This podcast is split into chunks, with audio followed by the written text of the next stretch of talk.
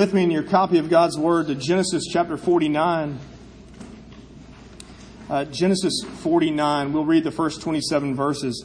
Many of you are new here, so it's our practice at Grace Covenant to stand when we read God's Word. So if you're able to do that now, let me ask that you stand together as we read Genesis 49, verses 1 through 27. Then Jacob called his sons and said, "Gather yourselves together, that I may tell you what shall happen to you in days to come. Assemble and listen, O sons of Jacob, listen to Israel your father. Reuben, you are my firstborn, my might, and the firstfruits of my strength, preeminent in dignity and preeminent in power. Unstable as water, you shall not have preeminence, because you went up to your father's bed. Then you defiled it. He went up to my couch. Simeon and Levi are brothers. Weapons of violence are their swords. Let my soul come not into their counsel. O my glory, be not joined to their company. For in their anger they killed men, and in their willfulness they hamstrung oxen. Cursed be their anger, for it is fierce, and their wrath, for it is cruel. I will divide them in Jacob, and scatter them in Israel. Judah, your brothers shall praise you. Your hand shall be on the neck of your enemies. Your father's son shall bow down before you. Judah is a lion's cub. From the prey, my son, you have gone up. He stooped down. He crouched as a lion and as a lioness. Who dares rouse him? The scepter shall not depart from Judah, nor the ruler's staff from between his feet, until tribute comes to him. And to him shall be the obedience of the peoples. Binding his foal to the vine and his donkey's colt to the choice vine, he has washed his garments in wine and his vesture in blood of grapes. His eyes are darker than wine and his teeth whiter than milk. Zebulun shall dwell at the shore of the sea. He shall become a haven for ships, and his border shall be at Sidon. Issachar is a strong donkey, crouching between the sheepfolds. He saw that a resting place was good, and that the land was pleasant, so he bowed his shoulder to bear and became a servant at forced labor. Dan shall judge his people as one of the tribes of Israel. Dan shall be a serpent in the way, a viper by the path that bites the horse's heels so that his rider falls backwards. I wait for your salvation, O Lord. Raiders shall raid Gad, but he shall raid at their heels. Asher's food shall be rich, and he shall yield royal delicacies. Naphtali is a doe let loose that bears beautiful fawns. Joseph is a fruitful bough by a spring. His branches run over the wall. The archers bitterly attacked him, shot at him, and harassed him severely, yet his bow remained unmoved. His arms were made agile by the hands of the mighty one of Jacob. From there is the shepherd, the stone of Israel. By the God of your father who will help you, by the Almighty who will bless you with blessings of heaven above, blessings of the deep that crouches beneath, blessings of the breast and of the womb. The blessings of your father are mighty beyond the blessings of my parents, up to the bounties of the everlasting hills. May they be on the head of Joseph and on the brow of him who was set apart from his brothers. Benjamin is a ravenous wolf, in the morning devouring the prey, and at evening dividing the spoil." The grass withers, the flowers fade, but the word of the Lord stands forever. Let's pray together. Father in heaven, we pray that you would grant us your Spirit now to hear, to understand, to love, and most importantly, to be changed by your word. Through Christ we ask it. Amen. You may be seated.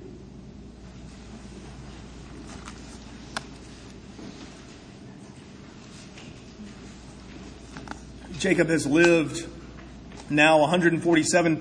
By the way, if you're visiting with us this morning for the first time, you caught us in the last, one of the last sermons in our series in Genesis. So just in time to hear what in many ways may sound a little like a confusing passage. There are parts of it that really make you kind of go, huh, what? And scratch your head. Jacob's now 147 years old. And death is near. He knows that he is about to die, to be gathered with his people. In fact, in the very next passage, At the end of chapter 49, Jacob does indeed die and is buried.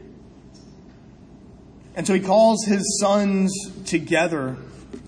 And notice we're told in the first couple of verses why he gathered them all there in the room with him. He's not giving them marriage advice. He's not giving them parenting advice. He's not telling them how to live as Hebrews, as God's covenant people in a foreign land in Egypt. He doesn't gather them together to tell them what to do. He calls them together. Notice we're told, verse 1, that I may tell you what shall happen to you in days to come. In other words,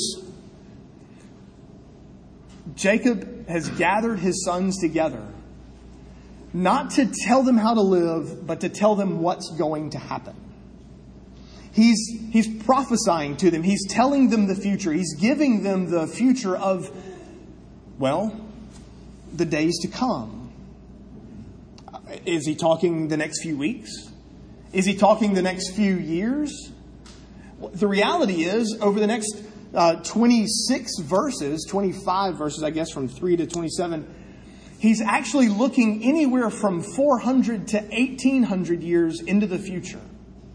Not all of the prophecies for these sons will all come true. They're not all going to come to fruition at the same time in the same place. He's looking at the days to come. In some cases, those days are 400 years away, 440-ish years away, perhaps 480 years away, perhaps 1,800 years into the future.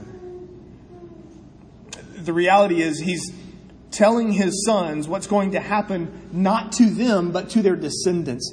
He's looking far enough into the future that these young men, old men, many of them by this time, won't be around to see it. He's talking about a future they will never get to live through personally. He's talking about their descendants. How is it that Jacob can do that?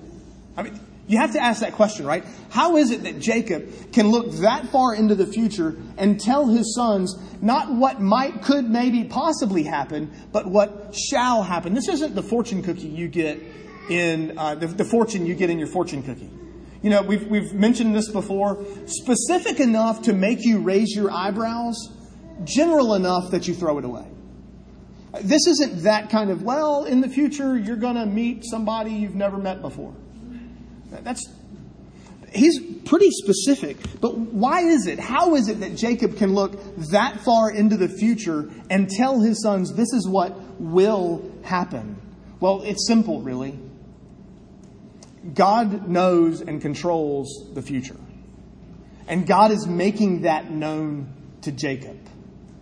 See, there are those in our world today who would say that as the future becomes your present, it's becoming God's present too. You know, you don't know the future, and as the future, sort of as you learn it, as you live your life, you know, God doesn't know what's going to happen either, and He's learning just like you and I are. They say, well, here, this passage, Jacob knows the future and can prophesy like this, with this kind of precision, that far in the future, because his God holds the future and is making that known to him. The order in which he addresses his sons is not birth order. Don't turn to Genesis 49 and say, well, I can recite the sons of Jacob in order from oldest to youngest. This is the wrong chapter. They're grouped by their mothers. Leah first, Rachel is last. The two maidservant concubine wives are in the middle. We're not going to examine every prophecy. I'll leave you to read future. Maybe I'll even give you for future reading somewhere down the road.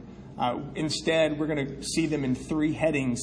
The outline in your bulletin is backwards. I'm doing it up the bulletin instead of down. So whatever you're looking at, if that really matters to you, the three of you that actually care about that, we're going in reverse order. First, there are prophecies that are directed by the past. I'm not even sure what words are in your bulletin. So there are prophecies directed by the past. Look at verse 3. Reuben is the oldest. He is the firstborn, and as such, he should be the recipient of all the great blessings, of double honor, of all the privilege. He should be preeminent in dignity and in power. He should be the leader of his family. He should be the chief clan, the chief territory in years to come. But there's verse 4. He's unstable. He's governed, ruled by his passions. He's unreliable. He yields too quickly to his emotions and his passions.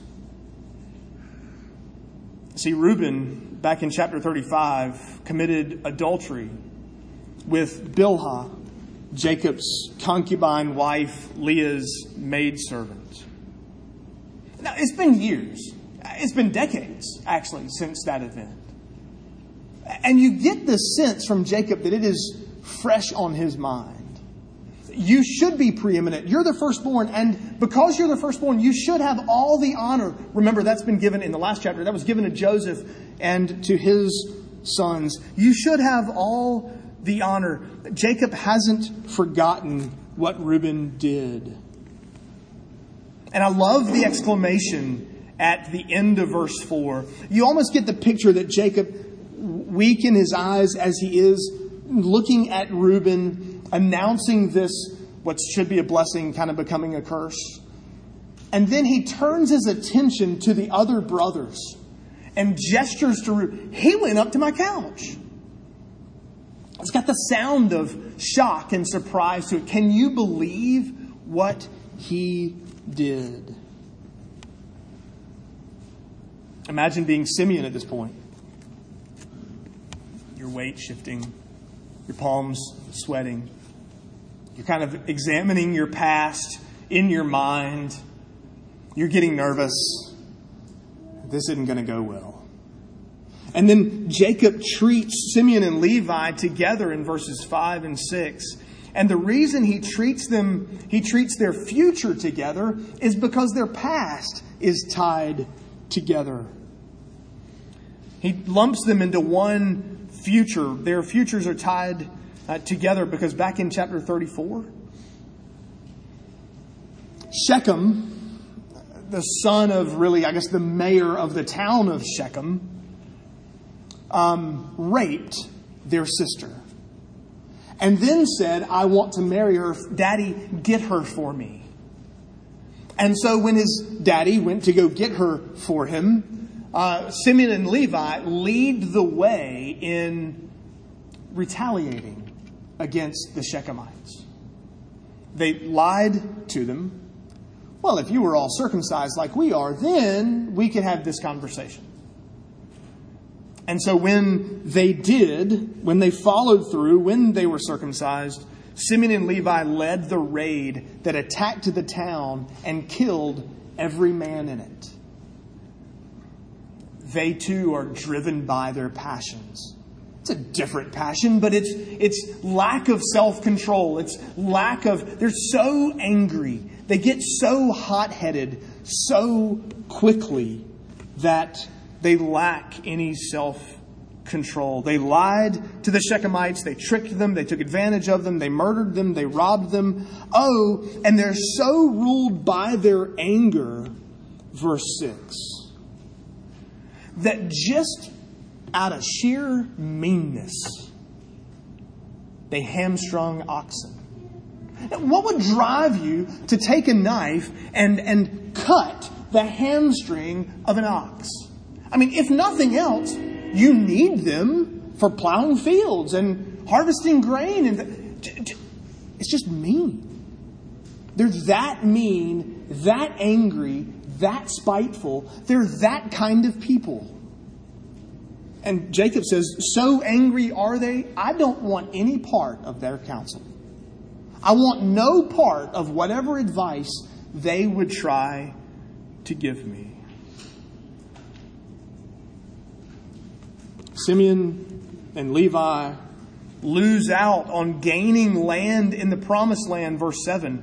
They will be divided in Jacob, scattered in Israel. Neither one of them really has much of an inheritance, much of a land in the promised land. Simeon gets a little bit, but then he gets swallowed up by Judah. Levi, as you know, has no territory of his own. They're scattered among the people.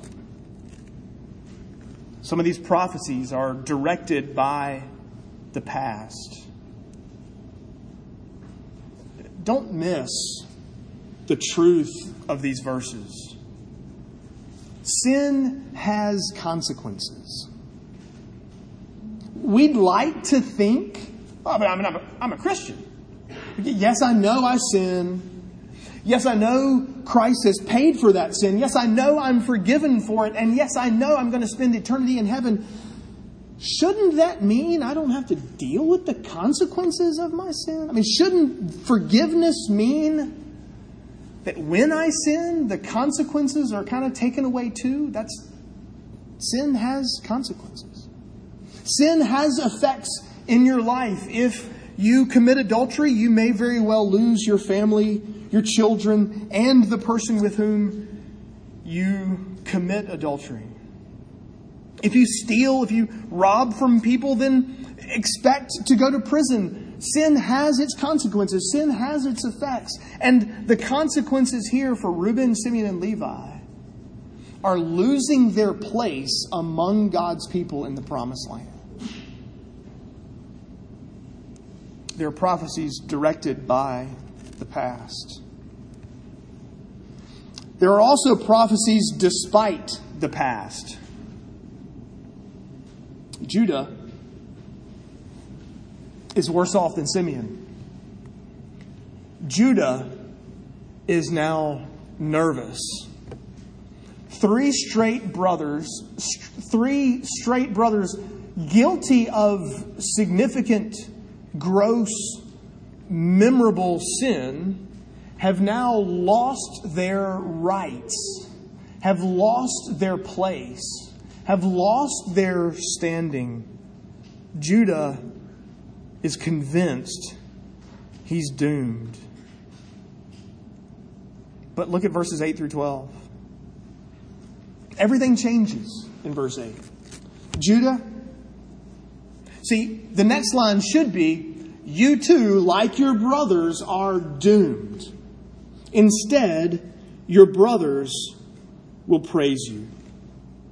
Your hand will be on the neck of your enemies. In other words, he's going to have power and he's going to have authority. So powerful, so strong will the tribe of Judah be that when they go to battle, their hand is on the neck of their enemies. In other words, their enemies are powerless against them. They're basically putty in Judah's hands. So powerful will he be against his enemies. And he's going to rule forever. The scepter will not be taken from Judah. The ruler's staff will remain between his feet. In other words, he's always going to be sitting on the throne of authority and power among God's people. He's a lion. He's the king of beasts. He's a strong, powerful lion. Certainly David was from the tribe of Judah. But Jacob envisions a greater David. Jacob looks ahead not just to King David, who was great, surely, but not the greatest. Because there's a descendant coming from David for whom that scepter of rule and power and authority will never, ever be taken away. And that is Christ himself.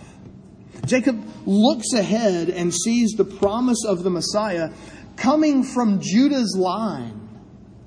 And he will rule and reign forever over his people and over all of creation. In fact, his reign will be such that grapevines will be strong enough to tie donkeys to. So healthy and strong will these grapevines be that you can just tie your donkey, tie your horse to that. It's sturdy enough, it's strong enough, it's powerful enough to hold them. So plentiful will wine be that it'll be like water. Just wash your clothes in it. Something so plentiful, so everywhere, so commonplace. It's a picture of blessing for God's people. Is it any wonder then that Jesus in his first public ministry on earth, public miracle on earth, was to change water into wine? The people around them, they recognized the connection. They recognized, wait, hold on. Water to wine. Jacob talked about this, that wine would be more plentiful than water, that so abundant would wine be that you might as well wash your clothes in that because it's easier to find than water. And so when Jesus turned water into wine, they immediately made the connection. Look, this isn't the prophecy Judah expected. You see, Judah has children by his son's wife. But it's okay because he thought she was a prostitute. That's not better. That doesn't help. You see, Judah is no less guilty than Reuben, Simeon, and Levi. Judah is no more righteous than the first three who were disqualified.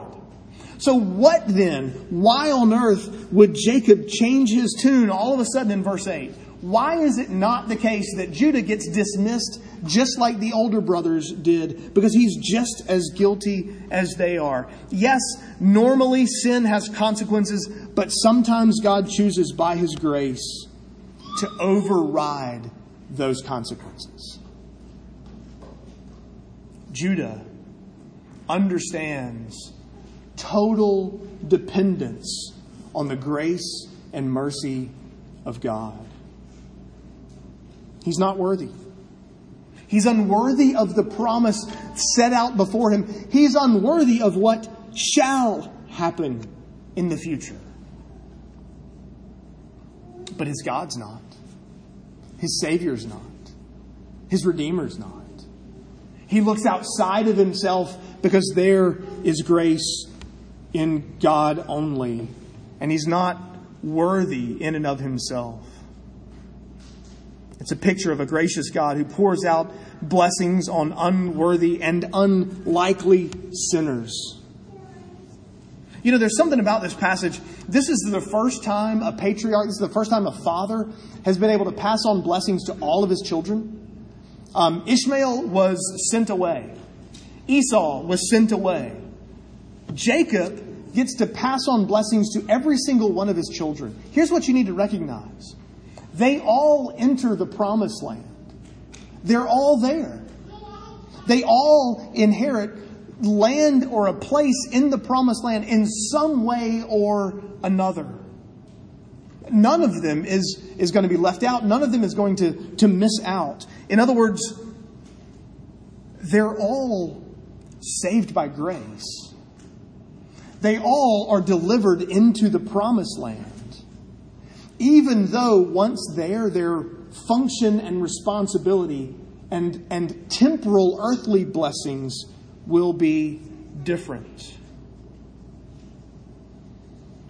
Judah will be preeminent among the brothers.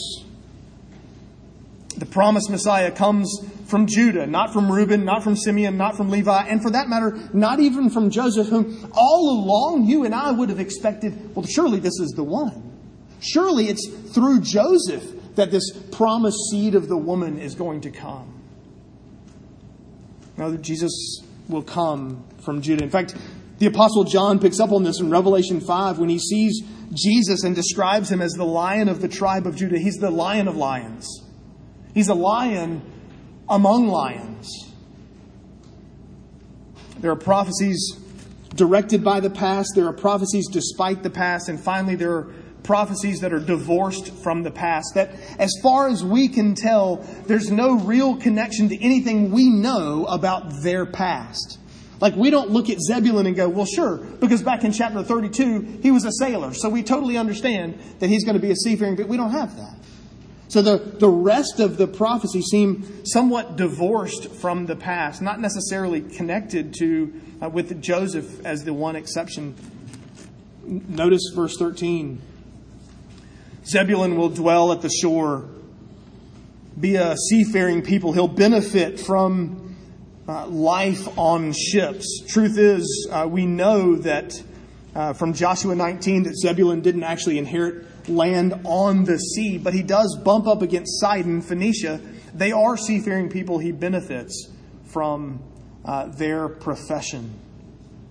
Or look at verse 14, Issachar. Strong as a donkey, Issachar has a problem. He's strong enough, but he's also lazy. He looks for a couple of sheepfolds to lie down between those. He looks for nice, plush, lush green grass because it would make a nice soft bed. And there he lies down, only to discover later that he gets defeated by Canaanites and is forced into slave labor. Or the tribe of Dan, who becomes judge despite being actually one of the smallest. And notice verse 16, he is one of the tribes of Israel. This is the first son that Jacob gets to in this list, who's the son of a concubine. And he's saying Dan has full status as a son. Dan shall judge his people as one of the tribes of Israel. He's cunning, he's crafty. And the picture there in 17 and 18 may look ahead to Samson, who would judge Israel and is from the tribe of Dan. And the rest, for the most part, seem no connection to the past. And maybe you're thinking to yourself, well, this seems sort of odd, maybe even a little bit random. It's almost like Jacob's hunting for something to say about his sons and about their future. Do you remember Romans 9? I've not spent a whole lot of time around pottery. I know some people that have. There's some people in this room that have. We had a friend in our church in Oxford who made pottery. We have some of his coffee mugs. They're great. He posts stuff on Instagram all the time, and so I'm always kind of checking to see what he's making lately. I keep waiting for the day when he says, you're not going to believe what happened today. I grabbed a lump of clay to make a vase and it argued with me. And it said, no, I'm not a vase. I'm not vase clay. I'm a bowl. Actually, rather large platter. That's really what I should be. You should make a platter out of me. Like, he's never said, I had clay argue with me today. I've never seen that. I've never heard of a potter saying, I couldn't work with the clay because it argued and fussed and complained the whole time. That's part of the picture here in Genesis 49. That God's the potter and we're the clay, just as Paul tells us in Romans 9. And He can shape us and mold us and use us as He will, according to His perfect wisdom, according to His perfect plan. Oh, how often we'd like to argue. Oh, how often we'd love to fuss and say, but, I'm not supposed to be this. I'm supposed to be that. You're doing it all wrong, God. The reality is, just as God is sovereign in our salvation, He's also sovereign in temporal, earthly blessings and can use us as He sees fit. This chapter points us to a God who is sovereign. And the more we grab onto that biblical truth, the greater our faith, the greater our trust, the more biblical the God we worship. How do you apply this chapter to us today? Let me make just a couple of applications. Four, I think it is. First is this, just that. God is sovereign. We worship an immortal, invisible, omnipotent, sovereign King of the universe, and we need to grow in our knowledge of and love for and trust in an all-sovereign God who will do His infinite perfect wisdom in His infinite perfect timing as He sees fit, despite the fact so far often we don't get it.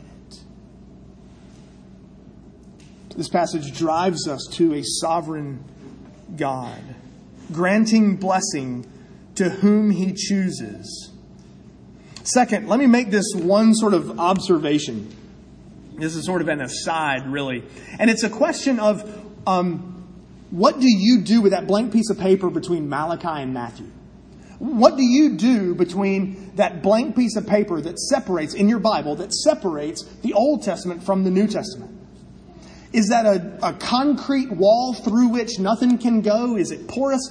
What's the continuity between the Old and the New? There's the question. Because in Revelation 21, John has a vision of the New Jerusalem coming down out of heaven. This is the dwelling place for God's people for all eternity.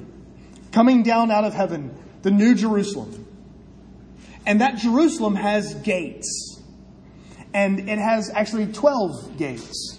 And the names on those gates, Reuben, Simeon, Levi, Judah, Issachar, Zebulun, and on down the line.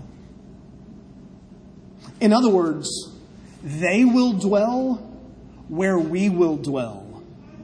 There is one people of God, not two. He has one covenant plan, one covenant unfolding gradually over time and through His Word. One covenant people, not two. The church is not a plan B. The church is not a oops. The church is not a, well, Israel messed up, so let me come back later and deal with them after I do the church thing. There's one people of God, and we see that when you connect Revelation 21 with this chapter. These 12 sons, their names are written on the gates in the New Jerusalem. Third application, you and I need to understand, particularly you children, you probably know this better than most. Sin has consequences. When you disobey your parents, you should expect a spanking. Sin has consequences. Sin has results. And sometimes that means loss of some temporal or earthly right. For example, in the case of Reuben and Simeon and Levi, it's the role of leadership. In fact, in just a couple of weeks, we're going to start a sermon series, I think, Lord willing, in Titus.